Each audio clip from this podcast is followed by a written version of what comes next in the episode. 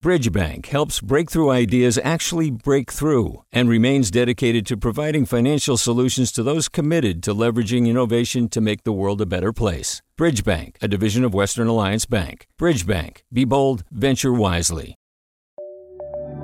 From KQED. Before we start, just wanted to give you a heads up that this episode references violent incidents, discriminatory language, and substance use disorder. We also talk about someone's death by fentanyl poisoning.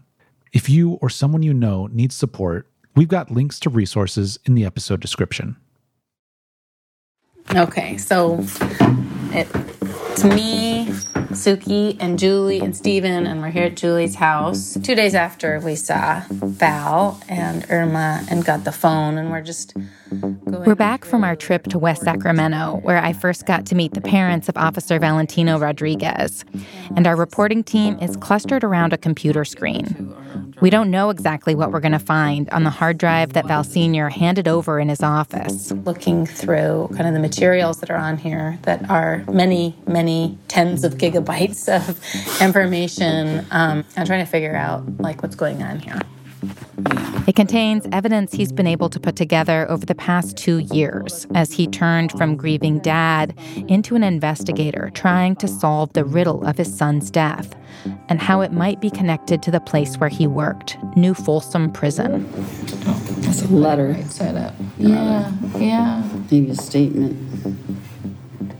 Also on the drive is what we're looking at right now a duplicate of Valentino's cell phone with messages going all the way back to 2017. Oh, incoming, incoming, outgoing. Mm-hmm. We've gotten hundreds of documents through public records requests, but they're all steeped in official language, and some are so redacted they barely make sense. What Valentino's phone promises is both so much more intimate and so much more telling What is that? Holy shit. About what it was like to work at New Folsom, but also about who Val was Super dog, super dog. a guy who sings to his dog. It's about Daisy the super dog. See you on the other side. All right, let's go. Lean back. Look behind zip lines with his dad. A man who was loved. Hello, my love. Um, I'm gonna see you after work. Also, um, I'm gonna try to get off early so we can do something. And we can see his text messages with the guys he worked with at the prison. Whoa. It's all of them. all the. yeah, these are the group texts. And one message jumps out at us. Interesting. When's the date on that one? Okay. That's his date. The date he died. Oh, he texted Steele the day he died. I think it's from Steele. Oh, it's from Steele. Sergeant Kevin Steele, the Bruce Willis looking former military guy who was kind of a mentor to Valentino. Just hours before Valentino died in October 2020, the sergeant reaches out with this cryptic message. I think you already know. I did not set up the course, but I am running the race. Steele. Valentino texts back. Awesome. I just hope that I am not mentioned at all to anyone, not even to those who know my involvement, not even among people I trust. I wish that for everyone on this side of the race, my name is left out of everything. So they're talking in some kind of code, right? I did not set up the course, but I am running the race. Right. But since both of these men have died, we're going to have to figure out what these texts mean on our own. Test, test. We're on the record here. May 1st, 2019. Just to be clear, you're saying that As we sift through Valentino's phone, his photos and videos, voice memos and notes, along with the documents we've gotten from the prison, we're hoping to find answers. What was Valentino going through? What would lead him to turn on his team? And what was the race he and Steele were running? And we're also looking to understand the choices made by people in positions of power that he reached out to for help, people who were supposed to act and didn't. I'm Suki Lewis. This is On Our Watch Season 2, New Folsom.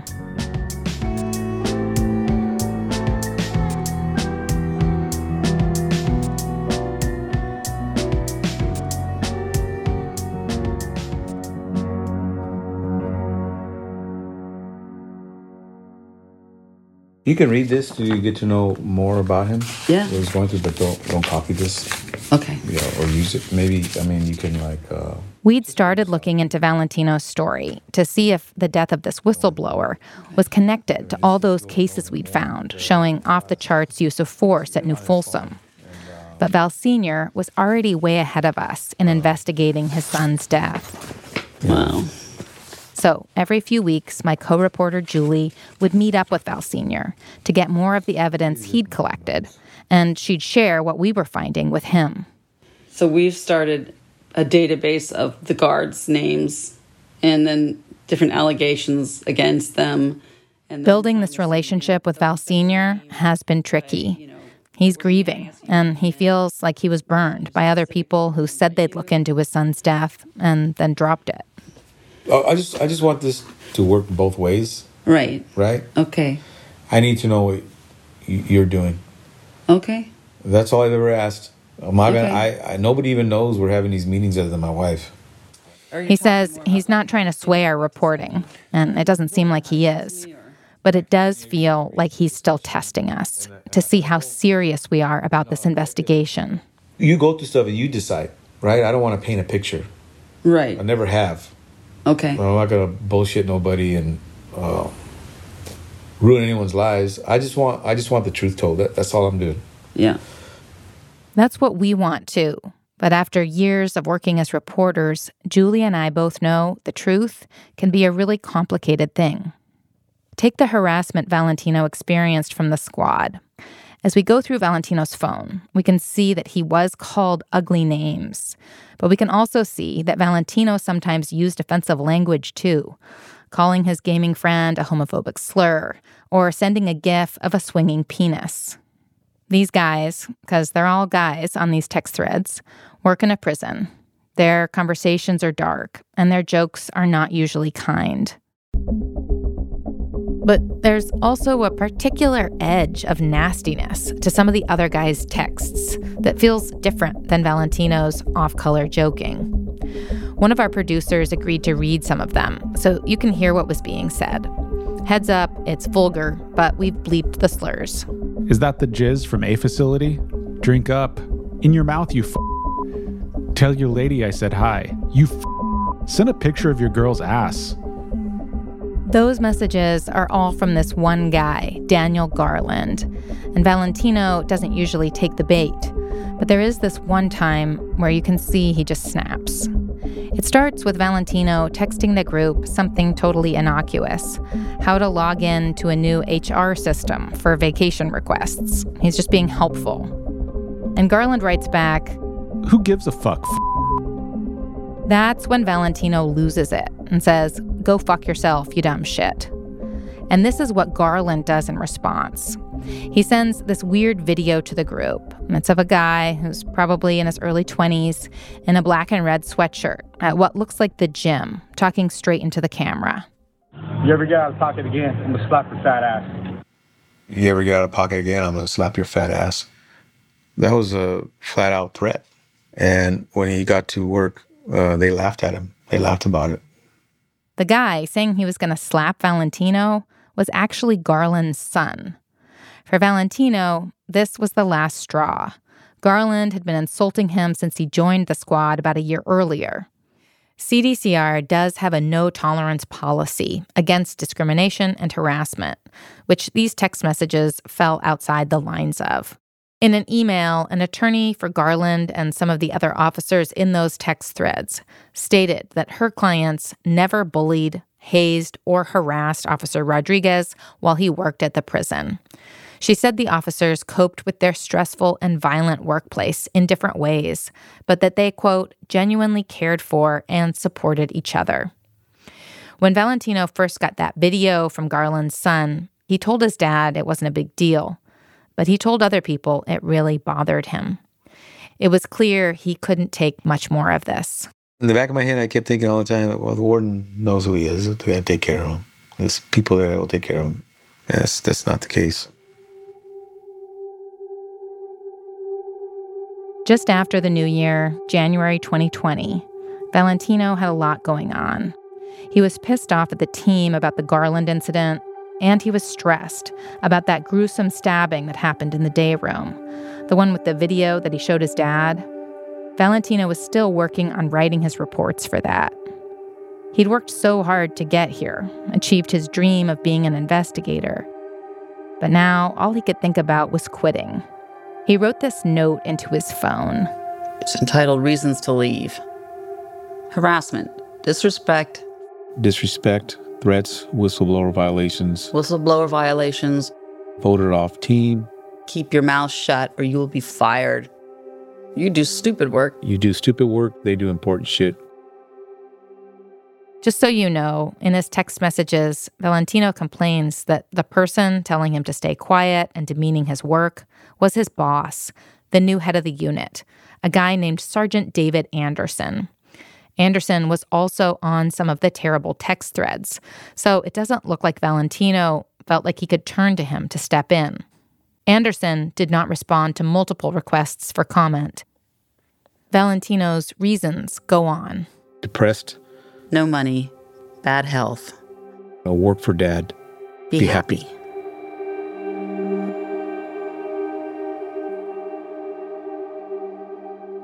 Around the same time that he wrote that note, he also texted a friend that he was getting out soon. He had a plan to stick around for a few months and then switch to a part time position where he could work a few shifts and still get benefits. But a couple weeks later, his plans to try and stick it out fell apart. I remember him coming home and telling me that he broke down to the assistant warden That's Mimy Rodriguez, Valentino's wife. And he was sobbing and he had told her how he felt about things and he felt just like everything was kind of closing in on him. She tells Julie and me that Valentino had a really rough day at work. The person he fell apart in front of was Gina Jones, the chief deputy warden of the prison. She was in charge of the squad, the investigative services unit. And I remember sitting on the couch with him and him saying, I left work. I left. It's gone. I'm not going to be there anymore. I broke down to the assistant warden. And I guess he opened up to her about everything that was going on. I remember this very clearly. He said, This is my identity. He's like, I feel like I've given up on everything. I feel like I gave up on my job. And I was like, No, you didn't give up. Valentino, you're doing this for you. He's like, No, I gave up. This is who I am. And I, I don't know who I am anymore. Mimy says something else happened in this meeting, too. She says Valentino made some serious allegations about his fellow officers. that officers could have been planting drugs on inmates, could have been planting drugs on uh, other officers. And I know that he was very nervous to talk to anybody because he didn't want anyone to retaliate. Mimy's memory of this incident is all we have to go on. But this is important because, from what we've been able to figure out, this would be the first time Valentino told higher ups in charge of the investigative services unit that the squad, the very officers investigating crimes in the prison, might be committing serious misconduct. Mimy says at the time she didn't fully consider the implications of that what kind of obligation to report or investigate that Valentino's allegations might have triggered for Jones. But now she does. I do believe that at that time she had a right to say something, or at least report it, mention something, write it down, document it, if anything. But it, from what I understand, nothing was even documented, which I find very interesting. To be clear, Mimy says Valentino also didn't want to make an official report. There's an unwritten code among correctional officers never tell on each other. But as a supervisor, Jones did have an explicit obligation to act immediately to stop the harassment. I remember specifically saying, Valentino, if, if, if these people are bothering you and hurting you, you need to report that. But he was he didn't want it to go back to him. He didn't want it to get traced back Mm. that he had said anything about the team or that um, any type of retaliation could have happened to him or his work. Now, everyone's memory is imperfect, and Mimy wasn't in this meeting with Jones. So we don't know for sure what he told her the day he broke down. But we did hear that this happened from another officer who didn't want to go on the record, but he confirmed that he'd also heard that Valentino had made these allegations to Jones. We asked CDCR if Jones had been questioned about this incident or her knowledge of discriminatory behavior in the unit, but the agency declined to comment. We asked for an interview with Jones, but a CDCR spokeswoman declined, stating that wardens can't talk about personnel matters. The only action we know for sure the chief deputy warden took was to put Valentino out on medical leave for stress. That workers' compensation claim was tied to an incident that happened years earlier, back in 2017, where Valentino wound up in the hospital. Hey, Rodriguez, just calling to see how you're doing. A captain left this voicemail on his phone. Good job toughing it out yesterday, but man, you need to take it easy if uh, if that really is a concussion. Enjoy your time. Hopefully, uh, you catch up on any Netflix that you're behind on. He wasn't in the squad yet. He was still just a regular officer. And one day after yard time, they were lining up the incarcerated people to search them and escort them back to their cells. Among them was this one guy named Amon Morrison. Oh, Hello. Hi, is this Amon? Yes, Amon. Amon, sorry. I actually tracked um, him down at a prison in Corcoran in Central California. The um, call was really bad quality, uh, but he says he had an illegal phone on him that day. So when they were lining him up to oh. search him and take him back to his cell, he got paranoid and he ran. I had the phone. I got paranoid. Like, uh, and they like, here, I'm like, man, I'm good. And then, you know, I ran where I was going to go. I had no idea. I wasn't even, you know what I'm saying? Like, where I'm going to go. Of course, this is a prison. There's nowhere to go. Valentino tried to tackle him, and they both hit the wall. We both ran to the wall. When we both ran to the wall, I heard his head hit. Why hit my head like like little loud noise? It was like a clunk, like you Clunk. know, like He says their heads hit the wall. Yeah, I heard another like clunk, and it sounded like it could have been his head or whatever it was. Like I don't know. I had another clunk, but then I fell to the ground. He fell on the ground. But Morrison and Valentino's versions of this story are different. Valentino's report, which we found a draft of on his phone, says that Morrison hit him with his elbow, knocking his head into the wall. Morrison says he never hit Valentino. He just panicked and ran. Still, he was charged with battery and assault. And what, because I know you were charged with assault with a deadly weapon, right? Like, what was the deadly weapon? I'm the deadly weapon. I swear, it's like a game. I, like, I don't. There's no deadly weapons. We simply don't know what exactly took place. But we do know Valentino went to the hospital with a concussion, and that his report became the basis for criminal charges against Morrison. Charges he's still fighting. All right, bye. All right. Have a good day. All right. At first, the incident didn't seem like that big of a deal to Valentino. Over text message, he sounds upbeat, and he tells a friend that he's been prescribed some medication for his injuries. They gave me Norcos, though, and Valium, he texted. Whoop whoop. Norco contains the opioid hydrocodone. Eventually, a psychologist diagnosed Valentino with anxiety and depression, and at some point, he started having panic attacks. Looking at his medical records, his symptoms weren't all because of this one altercation, though. He also witnessed terrible things at New Folsom homicides and beatings, and along with the rejection and alienation he felt from his team, it seems like this created a powerful and traumatic feedback loop.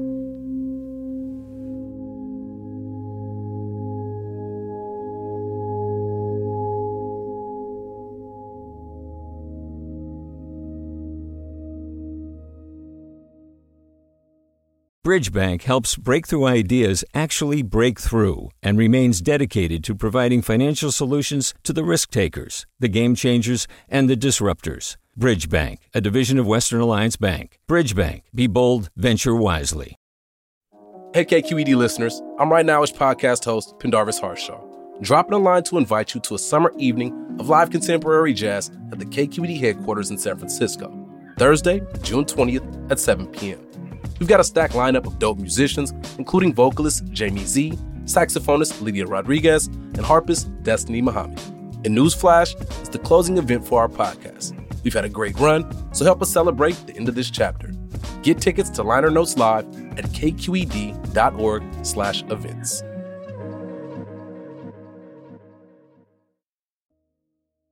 In January 2020, Just before Valentino decided to leave the prison for stress, something else happened. One day, Mimy came home from work and the house was completely dark. He was just sick. Like it was a kind of sickness I've never seen. It didn't look like the flu because he didn't he wasn't throwing up the way a flu would make you throw up. But he was sweating and he was attempting to throw up and he was crying and he was upset. And I got scared and I didn't know what was going on. And I told him we should go to the doctor, but he said, no, it's fine. The next day, he wasn't any better. I look at him and I go, Valentino, what's going on? You're, I've never seen you like this. Tell me what's going on. What finally made him open up to me is I said, It looks like you have something to tell me, but you just don't want to tell me. And then he just told me I've been struggling with something. He was in withdrawal. Like a lot of people affected by the opioid epidemic, Valentino had become dependent on pain pills. He dealt with this before, years earlier, when he was in college.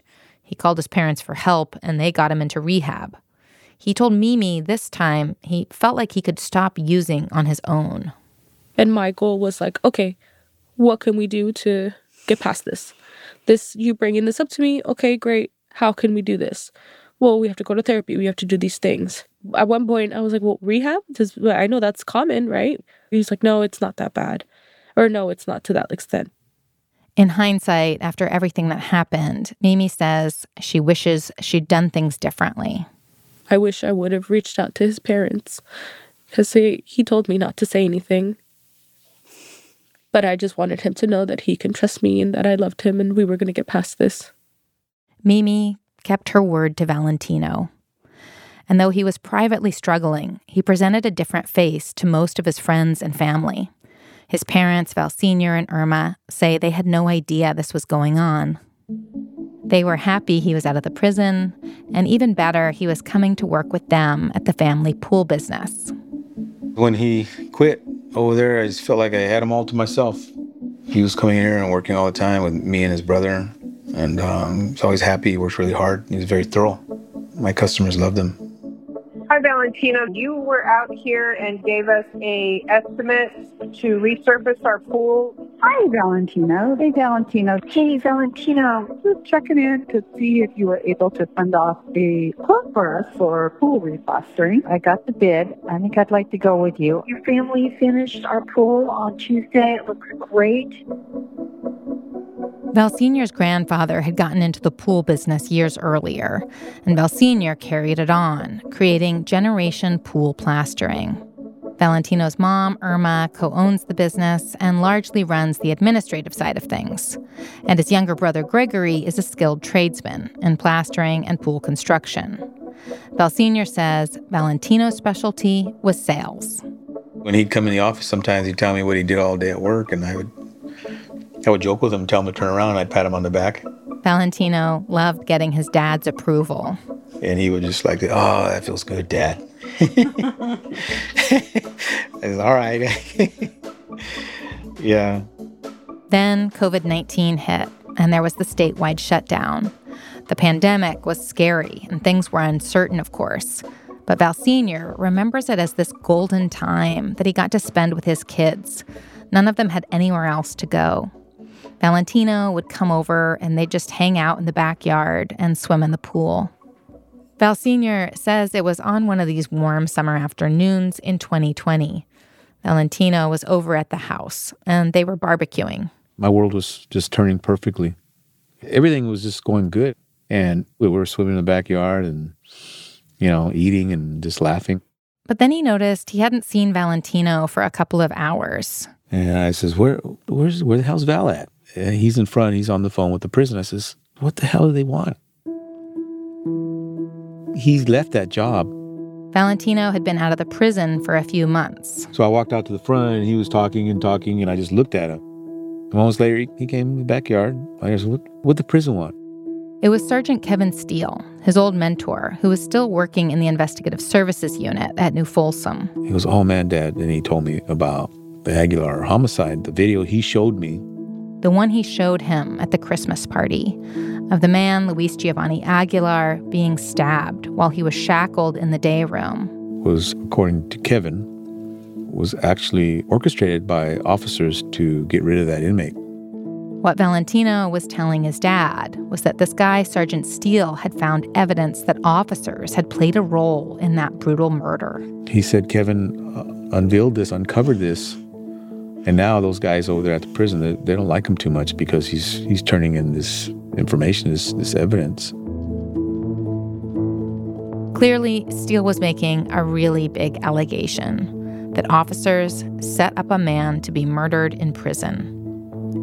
CDCR said it cannot comment on this case, and CDCR officials have denied these allegations in court filings. However, multiple sources have told us the FBI is investigating the incident, and the prison is still facing a federal civil rights lawsuit from Aguilar's family. We're going to talk to the people that Steele talked to and share the evidence we've uncovered in a later episode. We really wish we knew what Valentino knew about this incident and if this call from Steele was the first he'd heard of allegations about officers' involvement in the killing. But we just don't. It's a crucial question because Val Sr. would come to believe that his son's death may not have been an accident, that his son was targeted, at least in part, for what he knew about this incident. To date, we have not uncovered any evidence that Valentino was purposely killed. But in order to help Val Sr. understand what happened to his son, we also needed to understand how he came to believe this. At the time, Val Sr. says Valentino downplayed his role in the incident. Are you going to be in trouble for that? And he goes, No, Dad, I, I wasn't there. I just did what they told me to do and wrote it the way they told me to. If Valentino did know something was off from the beginning, it's not reflected in the reports that we've seen, which were leaked by a confidential source.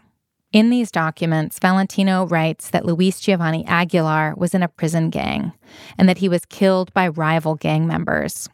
Aguilar's family disputes this version of events. Valentino doesn't write anything about guards being behind the murder. I just stayed in my own lane and just continued on with my day and my own life. That's Val's world. Uh, he's got it handled. The state of California's got it handled. The warden's got it handled. All that's being taken care of. And it wasn't. It wasn't taken care of. Val Sr. says they never talked about the homicide again, and he thought his son was doing fine. He was doing really well for his dad, but I can tell that as much as he loved working for his father, because he did, he loved his dad, he wanted, he missed his job. At home, Mimy could tell Valentino was not fine. He wasn't at the prison physically, but mentally he was still there. He was still talking to people from the prison. He was still reaching out to people. People from the prison were reaching out to him, telling him what was going on within the prison. Mm-hmm. He he had not at all let that go. Mimy tells my reporting partner Julie that Valentino's health at this time wasn't good. His doctors were concerned about his blood pressure, and he'd gained a lot of weight. She says he was also getting increasingly paranoid and frightened. He would rarely leave the house, and even at home, he'd set up elaborate security devices. He was nervous about anybody coming to the house. At one point, he had put things at the door, so if someone opened it, you can hear the door open he also like he had a gun and he would sleep with it just to make sure. And I'm like, what? Who's coming? And I would ask him like, is everything okay? You know, who's who are you nervous about coming? What is going on? Would he ever answer that question? No. He would just tell me not to worry. She did worry, but she also saw that he was taking steps to get help, seeing a therapist, taking medication, and trying to eat healthier. I just kept reassuring him, like, just let Let's let this year pass. We're almost there. Just breathe. Mimy was trying everything she could, and she thought maybe if they finally made things official, it could jumpstart their future together, and they could leave behind the things that were holding him back. They'd been engaged for over two years now, but had put their wedding on hold because of COVID 19 restrictions. As the summer of 2020 went on, it looked like things might be opening up again, and they decided to go for it. We ended up just saying, F it. we're just gonna we're just gonna get married. Even if they couldn't have a huge gathering inside, they could have the reception at the family business on the patio and grassy lawn next to the warehouse. They have a little they have like an outside venue, they have a little patio, they have a little patch of grass. Like it's a it's a really nice little spot. They organized the wedding in a month. Full size render mm, movies. Okay, could we go back to the chats for a second? As we look through Valentino's phone from this time period, September 2020, we can see it's all a flurry of invitations getting the taco guy to cater, a bachelor party near Lake Tahoe. But then we find a long text exchange that's got a very different tone. Well, this is the beginning of the conversation with Strohmeyer. This is shorter, but um, Brandon Strohmeyer is a sergeant Valentino knew from the ISU squad, but from a different division. Importantly, Strohmeyer worked in internal affairs. he tells him that he's going to get married. He's you know moving on, and he's just started therapy. And Strohmeyer says, "Sounds great. You left a place that isn't good for everyone, and I think you made a good decision that will benefit you in the future. Congrats on the marriage." In response, Valentino launches into all the stuff he's kept in about his boss, Sergeant David Anderson. Yeah, bro, I wasn't happy. I wasn't respected, and I was being fucked with like crazy by Anderson and the guys. Some unbelievable shit, threatening to be fired with my job dangling in front of me daily. Couldn't get help and had expectations placed on me way higher than everyone else. I kept it all to myself and tried to power through it, but at the end it was too much, and it wasn't worth losing my fiance or maybe even someday my life over. Mm. This text thread goes on for pages. Valentino tells Strohmeyer the homophobic slurs that Daniel Garland would call him, and about how another guy named Marcus Jordan would also use the N word and call black incarcerated people monkeys. And Valentino tells Strohmeyer these guys would say explicit and demeaning things about Mimy, too. That she was, quote, sucking and fucking other men, and repeat anti black and misogynist stereotypes. I hated it, man. I loved the work. I loved the investigations. I loved winning. But I hate being in that office. He tells Strohmeyer how Anderson threatened him. If you say anything or open your mouth, I'll fucking replace you like that. Snap finger. Again, Anderson has not responded to requests for comment. Over text, Strohmeyer says he wishes he knew all this was going on. I put zero blame on you, Valentino texts back. I'll say this though that team is broken. There is shit they do, say, or don't do that could cause everyone from the warden down to get the boot. It's my fault for not standing up to begin with. I sold my pride for the job, and it wasn't worth it. But he ends on a positive note. My life's good now, man. I'm a lot happier. My relationship is 1,000 times better than before. She's happier. My family is happier. They had been worrying about me for a while. I'm moving forward. We check out the date on these messages. That's 9 19 2020. So a month before. A month and a day before he's dead. In her email, the lawyer for Jordan, Garland, and two other officers denied that her clients harassed Valentino. And she also said there are, quote, no allegations or findings that any conduct by my clients in any way contributed to Officer Rodriguez's death.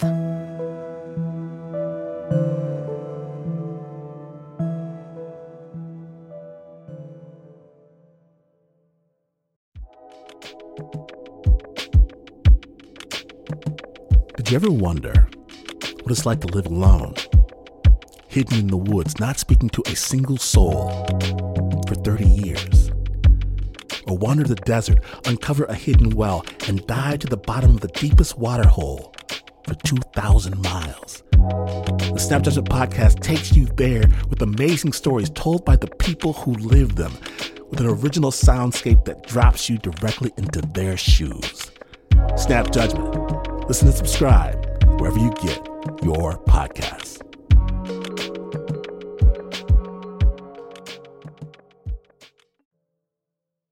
My privilege to introduce to you Mr. and Mrs. Valentino and Irma Rodriguez. You may kiss the bride. Un beso. On a hot day in early October, Valentino and Mimy, whose given name is actually Irma, just like his mom, got married. I wore this big white ball gown with it was it had a cream undertone and then it had like white lace and it sparkled. It was, it was really nice. Her long veil covered the dais steps in the cathedral in downtown Sacramento. The church was beautiful. I mean, so many people showed up. Mm. My parents were, they both walked me down the aisle. And then at the end of the aisle, I got to say, you know, I got to see his parents, and it was just nice.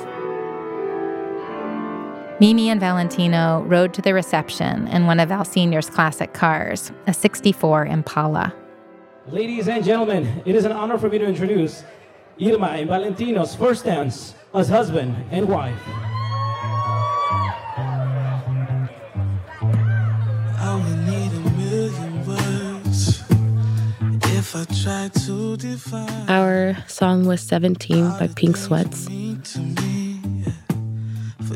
So I just wanted to commemorate how this song was us being young and in love, and I was going to love him until the very end.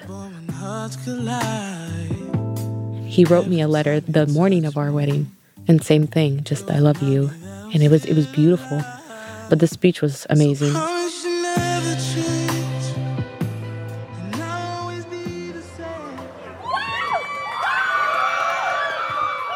Check, check.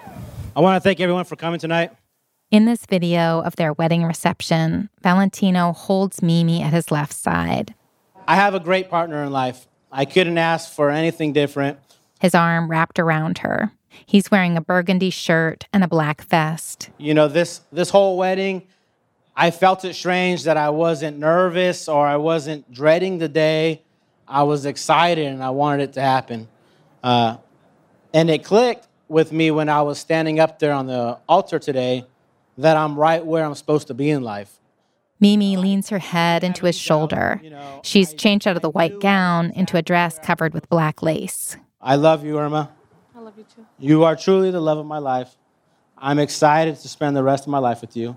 I can't wait to make babies and see where the future goes. He hands her the mic. You know, I when I first met Val, I I loved him. I'm going to be honest with every single one of you. And just like my sister said, she thought I was crazy, but honestly, I I didn't. You know, I, I wake up every day and I look at him and I just I don't want to look at anyone else. I told her on our third date, which was our third day knowing each other, that I loved her. So that's how that's how much I knew. Yeah, he's crazy. Mimy thanks everyone, including family members who came all the way from Mexico. Mis tíos y mis tías que vinieron desde México, muchas gracias, tíos. Se las agradezco mucho. Valentino thanks Mimy's family, and he thanks her friends for keeping her company when he couldn't be there. And he toasts his parents. It's one of the first memories I have with my dad is us go, walking into a movie theater on a rainy day, a man taking off his jacket, holding it over his date's head, and my dad stopped and said, "No matter what you do in life, I want that you to be a man like that, that cherishes your woman." So please have a good rest of the night. We'll party until we run out of money for the DJ or we run out of alcohol. Cheers.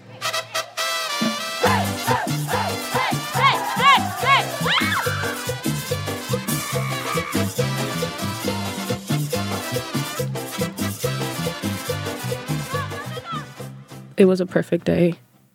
For a long time, he was so stuck on the prison. And I think for that day specifically, it just kind of brought him into a place of like, I am getting married. I'm moving forward with my life. But less than two weeks after his wedding day, on October 15th, Valentino went back to New Folsom to meet with the warden, the man who's the head of the whole prison, Jeff Lynch. He told me that he went to go talk to the warden about all the corruption that was going on within the prison, at least within the officers that he was working with. Strohmeyer, that internal affairs sergeant, had forwarded that long text thread between him and Valentino with all the names and the slurs straight to the warden. Now, Valentino was in the warden's office, telling him in person about the harassment he'd received. He told me that he had told the warden about this one sergeant. I believe he was the sergeant of that team, how he put his hands around his neck. And he said, I can make it look like an accident. We only have Mimy's account of this specific allegation, but we do know that Valentino talked about threats from Sergeant Anderson and members of the squad. Documents and recorded testimony Warden Lynch later gave about this meeting largely corroborate Mimy's account of what was discussed. Valentino told the warden that ISU officers planted contraband on incarcerated people. He spoke to the warden for some time, so I'm assuming there was a lot more said. CDCR did not respond to questions about this meeting and said the warden can't comment on personnel matters. As Valentino was leaving the prison, he texted the Internal Affairs Sergeant Strohmeyer, quote, Let me know how things turn out. Also, I'm not telling Steele or anyone I was up there. 10 4, Strohmeyer responded. When Valentino got back home, Mimy says he seemed lighter, like a big weight had been lifted off his chest. He felt confident that the warden was going to help. Mm-hmm. He was happy coming home. And that evening after the prison, Valentino texted his dad. Uh, October the 15th. And um, he just texted me on the blues. I love you, Pop. Val Sr. texted him back, I love you too, kiddo. Val Sr. says his son mentioned the meeting to him too. He says he told the warden everything. And when he emphasized everything, he'd always say, everything. What Valentino meant by everything, we still don't know. One thing we really wanted to know is did Valentino talk to the warden about the murder of Luis Giovanni Aguilar? But so far, none of the documents or testimony we've been able to get address this, and Mimy and Val Sr. say they don't know. We do know that after the meeting, the warden had asked Valentino to write up all his allegations into an official report. He was asked to write a memo, but he didn't do it. He should have done it. But he never got a chance to write the memo.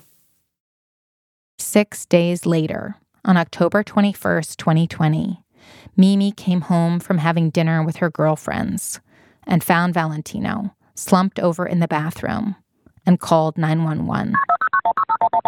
Edward 20, Edward 2 fight. 20. Edward 2. Saying this male is unconscious. We're giving CPR instructions. Copy. It was around 9 o'clock at night, Val Sr. remembers. He was already in bed, watching TV after a long day. The phone rings. It's his other son, Gregory. A friend had heard something on the police scanner and texted him. I call my dad and I go, hey, uh, we need to go down to Val's house. He just says, Dad, there's something going on at Val's. Because what am I supposed to do? I didn't feel panic or anything. I just stayed really quiet. I go, Dad, just pick me up. Let's go. He goes, okay. Yeah, let's let's go there. We get there and um, And then the ambulance was leaving with the lights off. So I remember feeling relieved, like, oh, good, nobody got hurt. So I started to pull up. It was really dark. we get out and there's a cop that meets us at the end of the driveway. I asked, is Val here? He says, my sergeant will come out and talk to you. So Greg says, come on, man, tell us something. He kind of grins. My dad asked where Val was, and the cop used a term like he was dead. Just says he's deceased. Right away, my dad just fell to the ground, and I was in shock. You know, I just couldn't believe. When I say I couldn't believe what I was hearing, it was literally I could not believe it. Val Sr. thought his son's body must have been in that ambulance. Uh, I just started to think, I need to tell my wife. I go, hey, just go home to mom. I go, I'll stay here. And I was there for about an hour by myself. And I walked in, and my wife was on the couch sitting on her legs, and she looked at me and she's, What happened? I, I just told her, He died. I didn't know how else to say it. I remember standing there, she passed out. She woke up and she was crying, Where is he? Let's go see him at the hospital. He's still alive. And then I realized I don't even know where he's at. And uh, the phone rang, it was Greg, and he says, Dad, I go, yeah, Val's here. He's in the house. I can't remember who the heck was driving, but we drove. My mom and dad and my sisters pulled up to the house, and my mom took off running in the house. And And there he was on the floor with his arms stretched out, and uh, he was all purple. I just, I just looked at him, you know, and she jumped on him right away, and started holding him, crying, saying he's cold, you know, wake up, Val. She was telling me to wake him up. I had to reach underneath her arms and, and pull her out. Finally, she gets up and they take off. On the way out, I looked at the cop and I says, I, I want a full toxicology report. And he says, Oh, yeah. Eventually, they all went home, and Valentino's body was taken to the coroner so they could do an autopsy and start doing those tests. The coroner's report notes that the house is still full of wrapped and unwrapped gifts from the couple's wedding. Valentino's mom has difficulty speaking about that night. It's almost too much for her to put into words. And after they went home, she called his phone three times. She gave us permission to play one of the messages she left for him. Val, you can come back. I know you, I know you can. Please, please, please come back. Please. After Valentino's death, calls of condolence came in, and people stopped by the shop. But there was one call in particular that Val Sr. kept waiting for. It didn't ring like like it never happened. And I says, man, this is really weird. It's like I haven't got a phone call from the prison. I was under this stupid impression that the warden would call me and say, hey, you know, I'm sorry about your son. Um, he was a good man. We're gonna make sure. We're gonna find out. You know, nothing. It was just just complete silence. The warden never called.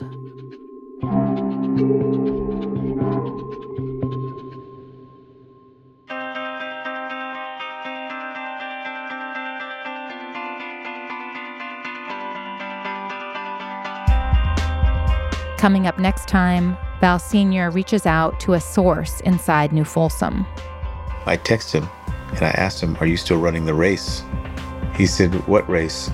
You are hereby directed to cease all communication with any and all employees of California State Prison Sacramento regarding Correctional Officer Valentino Rodriguez. The allegations about ordering murders are, are very shocking. To have an, a correctional officer, a high ranking sergeant in an investigative unit, releasing this kind of uh, detailed report about misconduct, illegal activity, even murder. I don't know of another time that that's happened. Mm-hmm.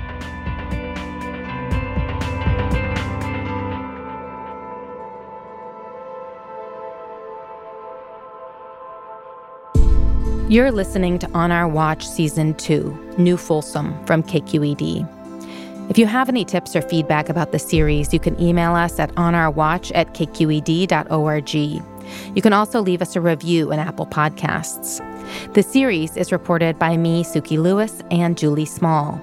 It's edited by Victoria Mauleon.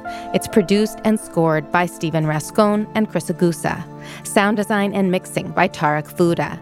Jen Chien is KQED's director of podcasts, and she executive produced the series. Meticulous fact checking by Mark Betancourt. Additional research for this episode by Kayla Mihalovich, Kathleen Quinn, and Laura Fitzgerald, students in the investigative reporting program at UC Berkeley's Graduate School of Journalism, whose chair, David Barstow, provided valuable support to the whole series. Special thanks to Rahsaan Thomas of Ear Hustle, Sandhya Dirks of NPR, and KQED health correspondent April Dembosky. Original music by Ramtin Arablouei, including our theme song.